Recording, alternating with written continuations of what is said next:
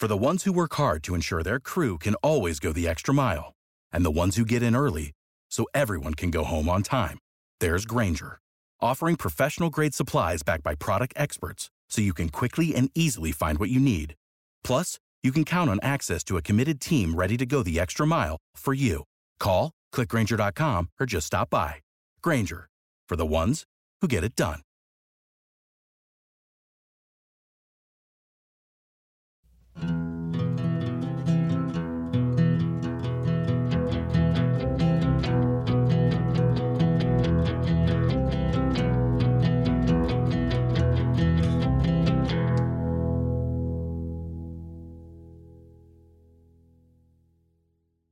Hello, everybody. Welcome back to another Trail Tales episode. This is Trail Tales 24. We've had so many good stories that are sent in. I know. Lucky number 24. That's my favorite number. 24. Is it? Yeah. Why? I don't I wouldn't even say it's lucky. I, nothing lucky has ever happened to me with that, but it I don't know, I've always liked it and it's my dad's birth my dad's birthday was April 24th and Okay. I just uh, I don't know. I just like it, I guess. It's your number. It is my number. Well, since it's your number, do you want to go first?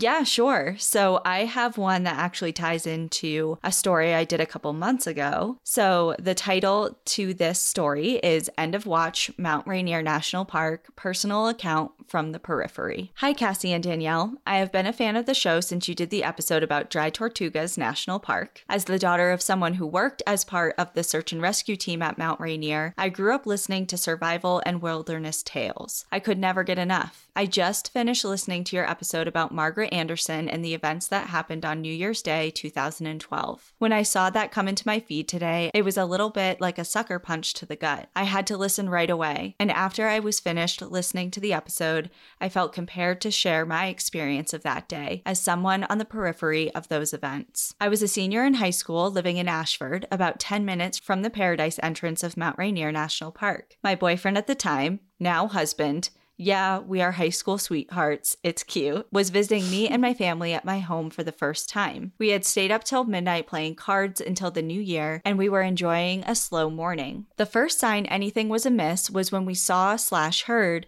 a cop speeding past the house. We lived directly on Highway 706 up to the park. That was odd in and of itself, since our town was too small for a police force and on the border of two counties. You would maybe see a county sheriff twice in a year. Then another law enforcement car roared by from a different agency, and then another. This is when we knew something big was happening. My dad had retired from the park a few years before, but was still on call for search and rescues. Soon the call came in, he pulled on his uniform and headed towards the park. At this point, my recollection gets a little fuzzy as to the order of events. I think we knew a ranger had been killed, but not who. Either way, we knew something big was happening. We waited for hours calling friends and neighbors, sharing news as soon as any of us got it. My town still exists because of its proximity to Mount Rainier. Several other towns died as the logging industry died in the area, but tourism in the park keeps Ashford alive. Everyone knows everyone, and everyone either works for the Park Service, a guide service, or catering to the tourists. We all knew people trapped at Paradise or actively searching for someone who had killed a ranger. We waited for hours praying and hoping that my dad would be okay. Dad did come home late that night. He had been stationed in a remote area designated for helicopters. I'm not exactly sure where it was, but I remember him describing how he was all alone for a large portion of time, hoping the gunman wouldn't seek shelter in the outbuilding he was working in. He described it as spooky and a bit scary, which coming from my macho man dad was absolutely terrifying. My dad went back early the next morning to aid in the search. We were all relieved when we finally got word that the gunman had been found dead. Dad got to come back home. However, the mark of that day was evident everywhere. My town was mourning for a very long time. I didn't know Margaret personally, but I know people who did and were devastated. For me, it was one of the first times I experienced true fear over a loved one coming home. It also tainted the place I loved, the mountain that had always felt like a safe place. Sure, nature has teeth, and I heard enough stories to respect it, but I had never feared people there before. I never hitchhiked trailheads again, and I never looked at that patch of road the same way. I had just been snowshoeing a couple days before, and even being on the periphery, The day still shook me. However, one lighter story did come out of this event, and I would like to share it too. While watching out the window for my dad's return, our town didn't have cell service at the time, we noticed a CNN van parked at the end of our driveway. It was there for some time, so we went out to investigate and found out this journalist was there using our Wi Fi. Again, no cell reception, and there's one coffee shop with Wi Fi that was closed. We invited the reporter in for breakfast and gave him some space in our home to write and wait for reports. It was a great way to keep our minds off of dad and potentially learn some more news. After he got word that the gunman had been found, he started packing up, but in thanks for our hospitality, he gave us this really nice CNN coat. I'm talking Gore Tex and well insulated. Everyone in the family took turns trying on the coat, but it didn't fit any of us. So my parents decided to put it in an auction raising money for my high school. For three years, I never thought of that code again. Fast forward three years, I'm living up in Bellingham, Washington, about five hours north of Mount Rainier, going to school at Western Washington University. I'm waiting at the bus stop for an 8 a.m. class, and another person joins me at the bus stop. We had met before at a house party, and I decided to chit chat while waiting. During the conversation, I noticed his coat had a CNN logo on it and asked if he had family that worked for CNN. He said no, his friend had given it to him. When he said his friend's name, the hairs on the back of my neck stood on end. It's a common enough name, but I won't share it for anonymity reasons. I had a feeling there was something more so I asked his friend's last name. I knew one of my classmates with that last name who had an older brother that also went to Western. I asked if his friend had a younger brother, and he said yes. It turns out his friend's parents had bought the jacket at the auction and given it to their older son. He, in turn, gave it to his roommate, who was standing right next to me at the bus stop this very morning. I called my parents as soon as I got out of classes that day, and we had a good laugh at the crazy coincidence. It helped lift the memory of the sadness and anxiety of that day just a bit. Anyways, thank you for sharing Margaret's story. I sent in an anonymous suggestion to your form when I first started listening to the podcast about her story. I don't know if that had any impact on this episode, but as much as it was shocking that day, I think it's important to remember Margaret and to share her sacrifice for protecting people and our national parks. Thank you for all the tales you share. I no longer directly live in the shadow of the park, and I miss being part of that community. Your stories help me feel a little closer to that time in my life. Enjoy the view, but watch your back. P.S. Sledding at Mount Rainier is great. My dad used to create the runs in the 80s, and even after he was promoted out of that position, we would go up every winter to sled. It's a long run with gorgeous mountain views to look at while you trudge to the top of the run. You should totally go once it's open again, but make sure to leave early if you want to find a parking spot. And then there was no name signed at the end. Well, thank you so much for sharing that story. No such thing as coincidences, first of all. Mm-hmm. And also, I just think it's so, like, it's so important to see that these crimes that are committed are it's not just the crime. So many people are affected by it. And i think that this story of someone's personal experience with what happened went so much farther than what happened just to margaret. I mean what happened to margaret spiraled into what happened to her father and her family and her community. And for years other people that were affected by it. And i think that that's just an important thing to think about Absolutely. And, you know, whenever somebody type writes in about a story that we've covered, we feel the same way each and every time. Mm-hmm.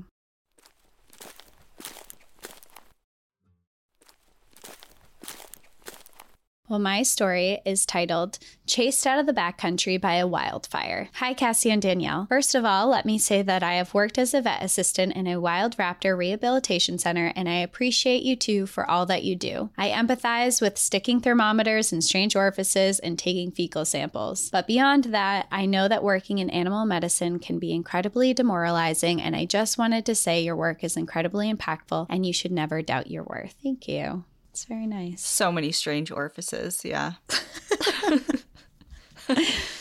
My story takes place in the Boundary Waters Canoe Area Wilderness in northern Minnesota. The BWCA is one of the largest wilderness areas in the lower 48, and it is a truly incredible place. In order to understand the story, I'll need to explain a little bit about how recreation works here. The area itself is composed of nearly 2,000 lakes that are connected by trails. There is zero development, no homes or businesses. The only way to travel through the area is by canoe. In order to do this, you have to do something called a portage. A portage is when you take all of your gear out of your canoe, load yourself up with your packs, and then flip the entire canoe upside down and balance it on your shoulders as you hike. This is how you travel between the lakes. Most canoes range between 40 to 80 pounds, and combined with the weight of your packs, it's about as grueling as it sounds. Some people think the BWCA is one of the best kept secrets of outdoor recreation in America, but I think it's too physically challenging to be much of a draw for the masses. Anyway, this story takes place in August of 2021. My friend Kale and I had planned a seven day trip through the Boundary Waters,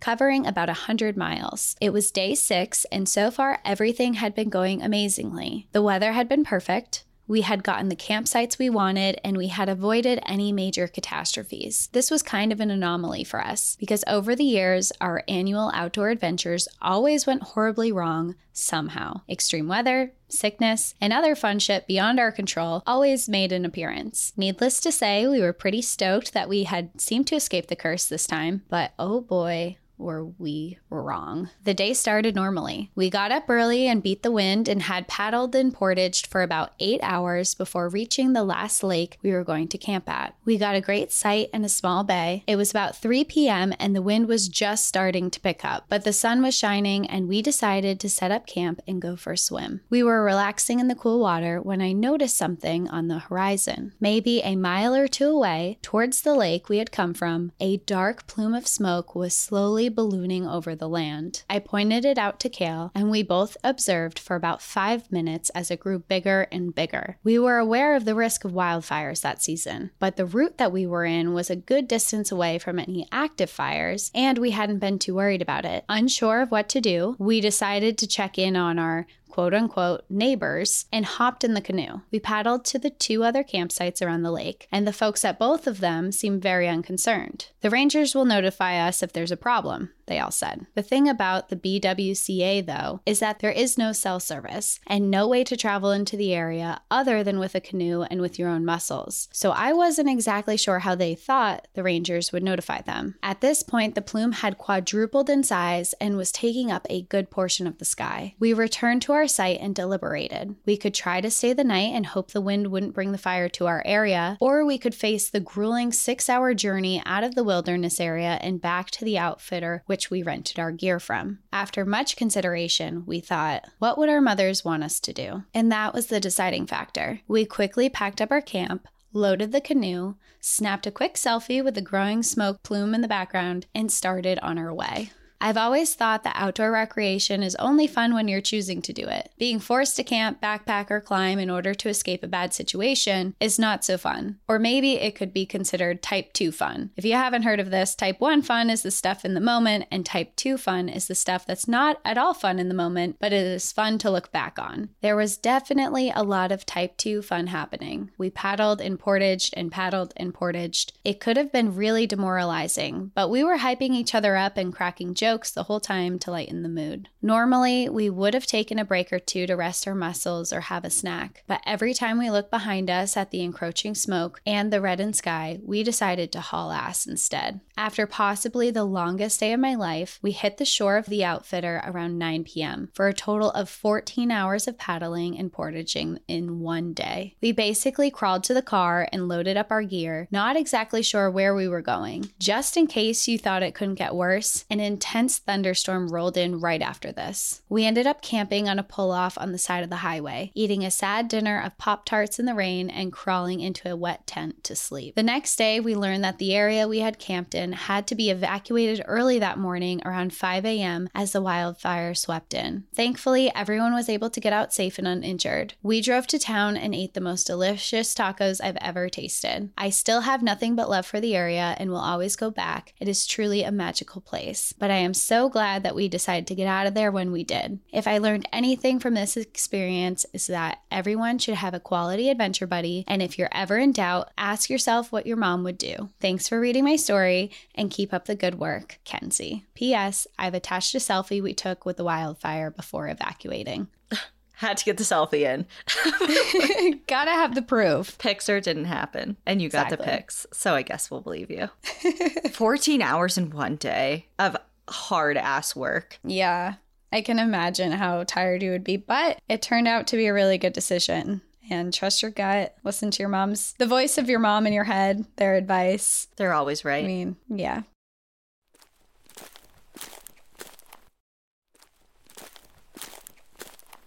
Okay, I have something completely different.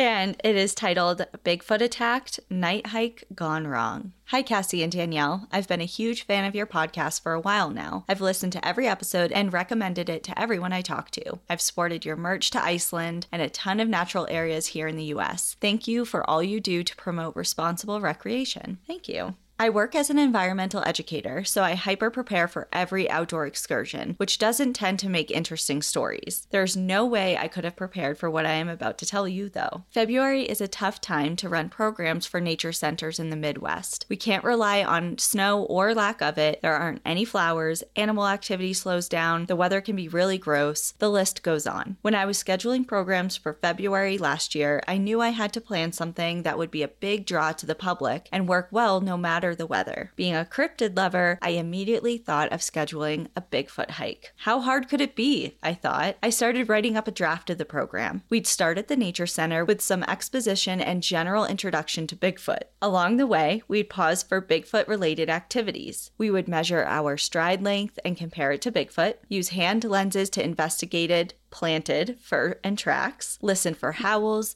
do some wood knocks, and then call it a night. I even roped in my husband and friend into donning mismatched pieces of animal costumes to stand in for Bigfoot in the forest, and I was getting excited. this is dedication. This is I really amazing. appreciate the dedication to this. I was careful with how I advertised the program. I wanted it to be fun, campy, and not super serious. I wanted people attending the hike to know we were goofing around and that we weren't actually going to find Bigfoot that night. It was supposed to be a fun way to get people outside, practice some real animal tracking techniques, and enjoy cryptozoology together. I mean, sign me up. Like, I know this is far in the past. like, I don't know. But are you doing this again? Yeah, like, I don't even know where this story is going right now. I read it a, a long time ago. So I'm like, I'm surprised too as I read, but this is amazing. Okay. That's not exactly what happened, though. Okay. Well, it's already falling apart. The night of the program came and I was ready. I had a folder stuffed with Bigfoot facts, pictures, and stories. I had all of the gear tucked away in my backpack and a list of program attendees. I wore a goofy hat and vest, looking every bit a dorky nature guide. A lot of familiar faces started showing up, but one newcomer in the group stood out to me. He looked like a standard Midwestern man, but I couldn't help staring at his massive metal flashlight and stern expression. Wow, you're really prepared for the dark, I joked, trying to break the ice. Yeah, this thing is really bright, but it's actually a combat flashlight. I use it for self defense, he began, his expression growing even more intense. I don't mess around with Bigfoot.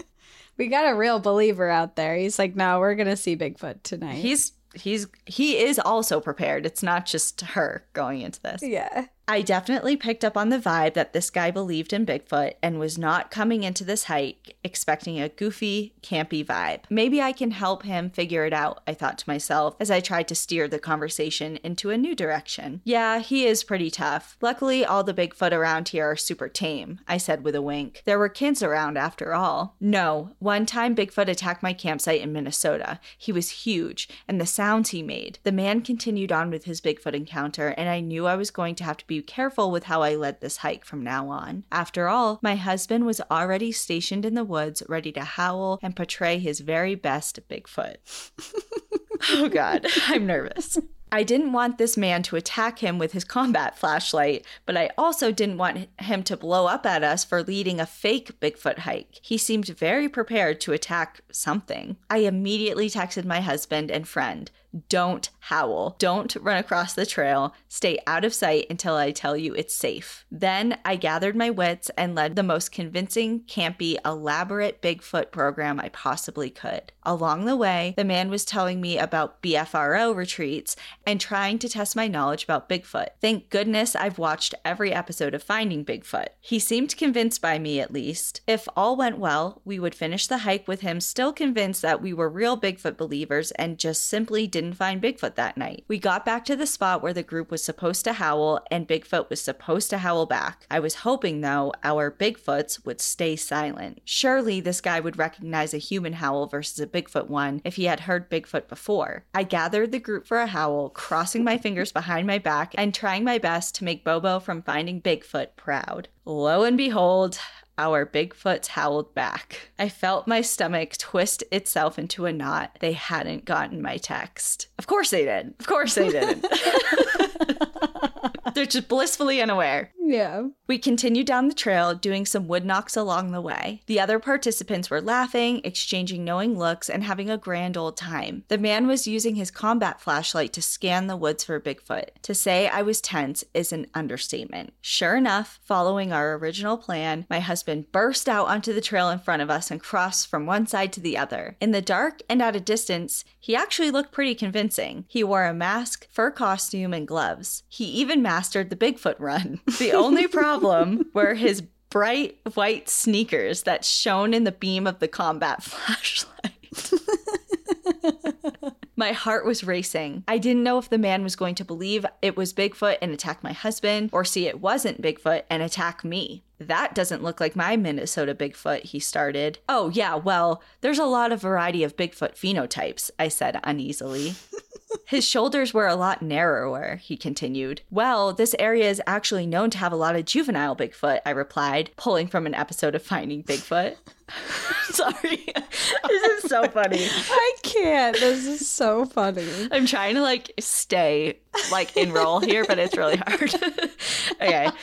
Huh, never seen one of them before, he shrugged and turned around to follow the rest of the group back to the center. I nodded and clung to this as a tentative win. I think the heads of the hikers in front of him must have blocked the sight of my husband's shoes. He continued the rest of the hike with the same solid belief that I was a real Bigfoot expert and that we really had Bigfoots at our preserve. He left with a smile and thanked us for our work. As soon as he was gone, I took the first real breath in what felt like hours. Somehow, we pulled off a Bigfoot program that convinced a believer and entertained all of the other non or semi believers on the hike. No Bigfoots or hike leaders were harmed during this event, and everyone seemed to have a great time. With one precarious success under our belt, we decided not to lead another Bigfoot hike for a long while. Wait, so did you? Or was there just like a little hiatus? My husband agreed that he wasn't ready to go back out on the front either. The man hasn't returned to our center since, and I can only hope that he's enjoying the darkness of a forest somewhere out there looking for Bigfoot. You're welcome to shorten or amend the story however you'd like, even if it doesn't make it onto the pod. I hope it gives you both a good laugh. Thank you, Andrea, she, her. Andrea.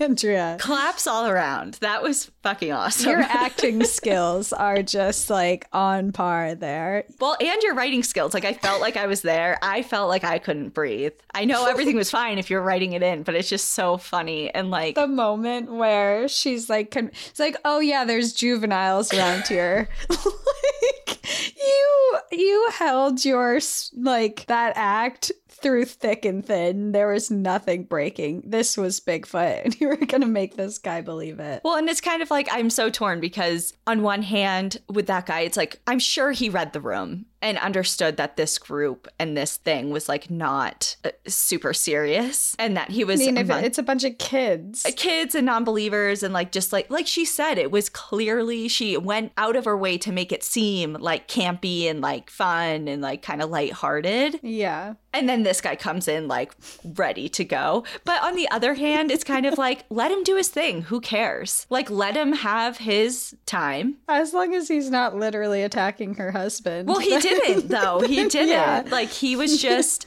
having a good night and like I just I think she walked a good line of like not raining on anyone's parade by being like, yeah, okay, you know sure. this is a joke, right? Like she honored what his stance and his belief while also trying to like let him know gently like this is not a super serious thing. Please do not attack. Please do not attack. That is my husband. He's wearing sneakers.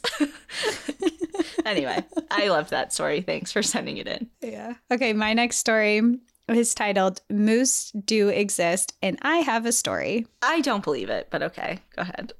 like, I'm suspicious, but Hey guys, first of all, I would like to say I love your podcast. I get so excited every time a new episode comes out. I was born and raised in Montana, so I have a soft spot for the outdoors. I live in Texas now, but I miss the mountains so much. I was listening to your trail tale story today, and as I was listening to the story about the girl who just wanted to see a moose, my first thought was, Aw, I hope she gets to see a moose someday. And then I literally shouted, Wait, I have a moose story. I haven't thought about this story in a long time because it happened when I was about 10 years old. This story takes place in Big Sky, Montana. Every summer, my mom's family would go to a big family reunion, and that summer, they all chose to go to Big Sky. We were all staying in some condos close to a small creek. The creek was kind of down a steep slope covered with trees. Every morning, we could see a beautiful moose mother and her baby walking alongside the back patios of the condos. My dad saw that she was mostly living down the creek bed, and he told me, Whatever you do, do not go down there. So, what did the 10 year old myself do? You better believe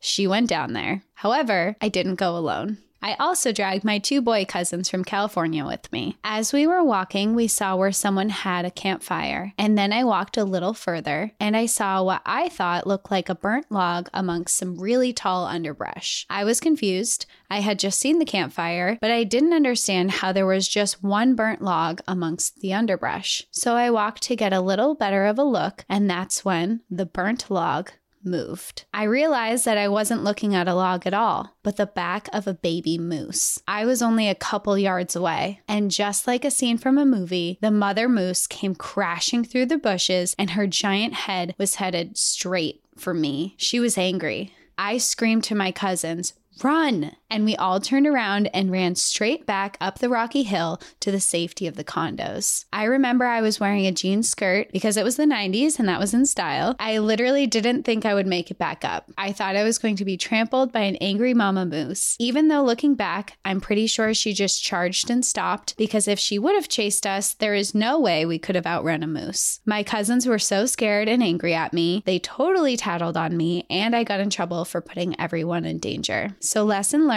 when someone warns you about a wild animal in the area, listen. They are wild animals, and you never know how they are going to react, especially when their babies are concerned. Thank you for the great educational podcast. I love learning about all the national parks and the stories that have happened in them. I want to visit them all someday. My personal favorite is Glacier National Park. If you want to share my story, that's great. If not, I hope y'all enjoyed it. Keep up the great work, Josie. I, every single time I hear of someone coming across a baby anything, I get so nervous It's like, leave. immediately. Like, you're in danger. You know, like what was that? Was it last year? No. Maybe two years ago, or maybe even three. I don't know. What is time anymore?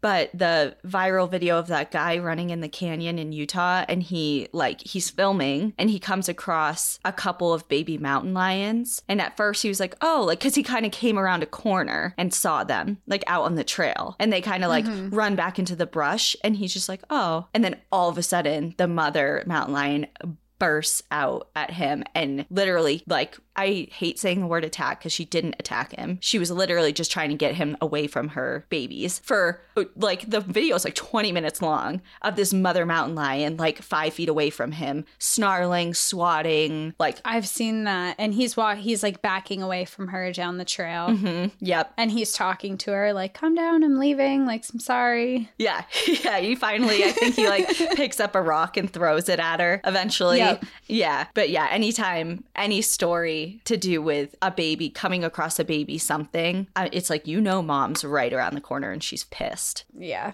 Get get away. And moose are up there as far as animals to be afraid of running into their Yeah, babies. Moose are scary. If moose existed, they would be scary. That's right. We still don't believe you, Josie, but that's fine. okay, just for the record, kidding. we all know we've both seen moose in real life. yeah. So I've seen them in Wyoming and Alaska. Yeah, so. Are we kidding? I but don't it's know. just funny. Are we kidding? I don't know. Did we see moose? Were they actually moose? Who knows? Who knows? We do live in a matrix, so it's up for debate. Yeah. Okay. anyway, my last one is titled Coming Face to Face with the Infamous Yellowstone Wolves. The year was 2009. The shorts were jean, the minivan was rented, and the entertainment was John Denver and Mad Libs. Thank you for setting the scene, also, Ugh. Mad Libs. I loved Mad Libs. for road trips. For everything. Oh, okay. It's just so funny. It's like name an adjective, and you're like, I know what an adjective adjective is. I know. then you pause. You're like, what is that? I know English. When I was nine years old, after several years of saving, my parents set out to make some memories with their young children. We woke up early, rolled into a rented blue minivan, and settled in for a two week road trip to Montana. My siblings and I were beyond excited. The last vacation we took as a family was Disney World in 2004. I am the youngest of three children. My older brother was 12, my sister was 15. It was going to be an interesting two weeks. Our trip was planned for about two weeks. We would travel from our small home in Northeast Ohio all the way to Montana and back. The highlights from this iconic trip were Badlands National Park, the Grand Tetons National Park, the Laura Ingalls homestead. My mom and I are huge Laura stands, and of course, the climax of the trip, Yellowstone. This is where my story takes place. Sorry for all the introductions, just wanted to make sure to curate the vibe of the trip. Vibe created. My trail tale takes place in the western gate of Yellowstone National Park in a small campground. My parents had rented a small cabin for the two nights we would be staying in this area of Yellowstone. The campground was off a rural road and was surrounded on all sides by huge cow pastures. The cabin had two small rooms, and the bathrooms were down the road a little bit. The three kids were in the room towards the back, and my parents slept in the small room with the entrance. Just outside the back window, where we slept, was the fence to the pastures next door. The first night I slept like a rock, exhausted. However, my brother did not. The next morning he asked, Did you hear anything last night? I shake my head, and my sister does the same. He paused.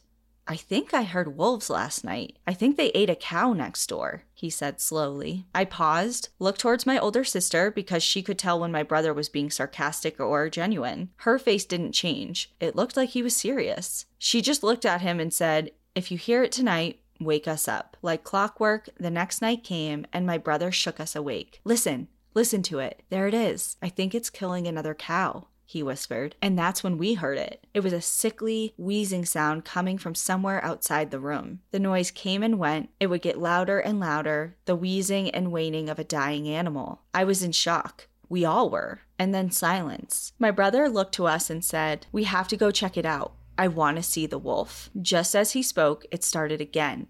He jumped out of bed and we followed. We were going to see this wolf. We crept out of bed and grabbed the hand at the door that separated ours and our parents' room. We were shocked as the sound got louder and louder the closer and closer we got to the outside. We opened the door, prepared to sneak past our parents. The door opened and we stepped into the room, only to be met with the source of the noise. The source was not what we thought a wolf eating a dying cow, but the source was our beloved father snoring peacefully in his bed. We all sighed and went back to bed. No wolves, just dad snoring. The sound of a dying animal. it's like it's like have you not heard that before from your dad? Or is it just like because the vibe and you're like this has got to be like a wild animal? You know it's like a different scene. Yeah. Snores differently when you're on vacation. Yeah.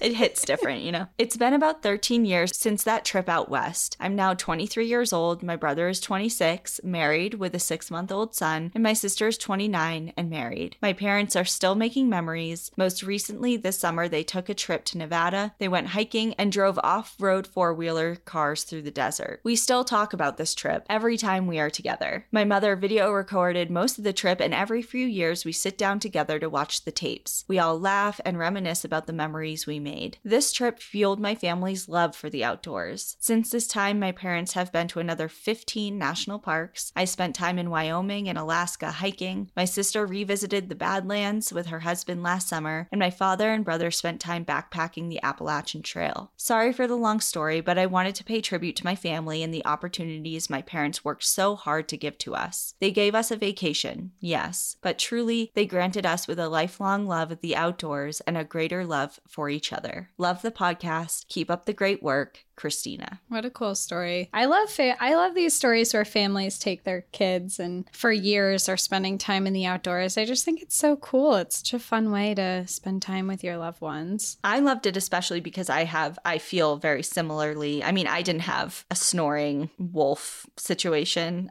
um, but I definitely I can totally relate 100% to that first trip just like sparking this love and passion for the outdoors and traveling and spending time time with family and like reminiscing on that particular trip. You know, mm-hmm. like I mm-hmm. really connected with that. So I really enjoyed it. Thanks for sending it in, Christina. Yeah, you have the trip that sparked it all. My last story is titled, well, I should say my last story before we have a couple bonus Patreon stories that'll just be on Patreon if you want to listen to them there. But my last story here is titled, I Assisted in an Attempted Kidnapping. Hey, y'all. In 2014, I applied for and won a grant to study anywhere in the world. Still crazy to think I had such an amazing opportunity. And I chose to take a conservation biology course throughout South Africa. My best friend Meredith and I joined 10 other high school girls and two instructors on a wild trip. We flew into Johannesburg and spent the next four weeks traveling all across South Africa and Lesotho while learning, volunteering, and exploring. On one such volunteer trip, we stayed in a game reserve among monkeys, giraffes, lions, hyenas, and more. One morning, after feeding the monkeys, we were called to a new volunteer site. Instead of conducting controlled burns, aka lighting tall grasses on fire and beating them out with large branches, we climbed into the bed of a truck for a bumpy ride across the reserve. Soon we reached a tall fence with barbed wire across the top, marking the edge of the protected land. We stood puzzled for a moment as our guide, Lincoln, lifted the bottom of the fence and motioned for us to crawl under. Well, here we go.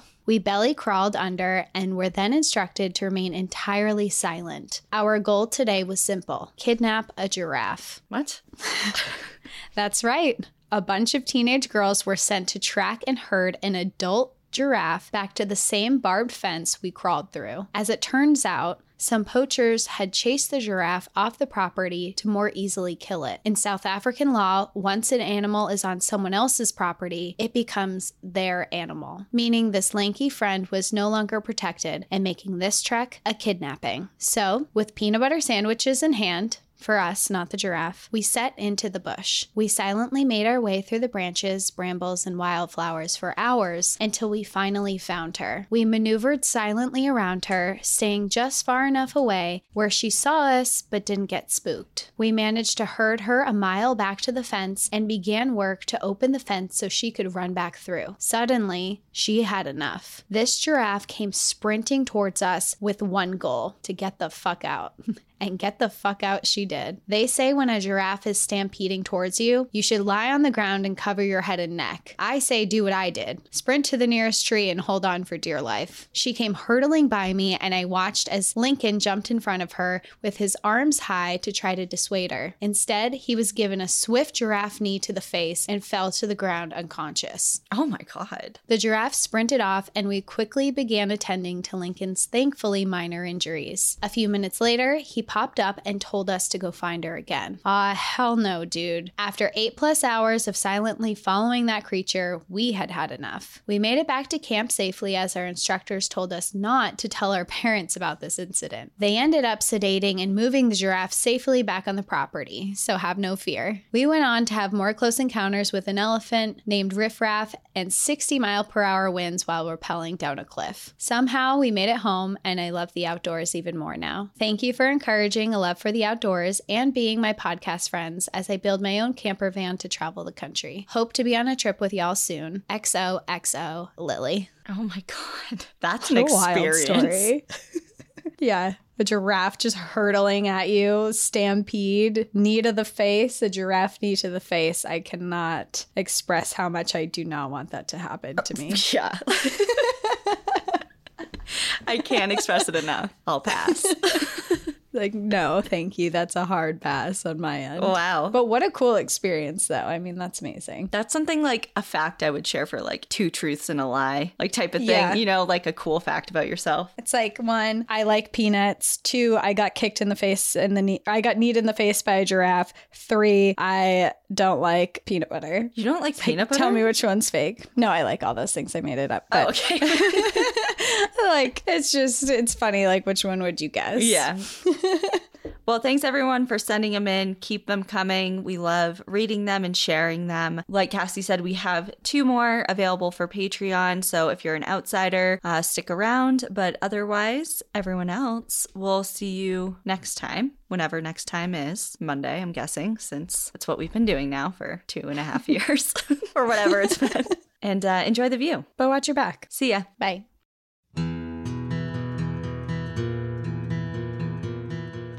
Thank you for joining us again this week. If you have a trail tale you'd like to share, send us an email at npadstories at gmail.com.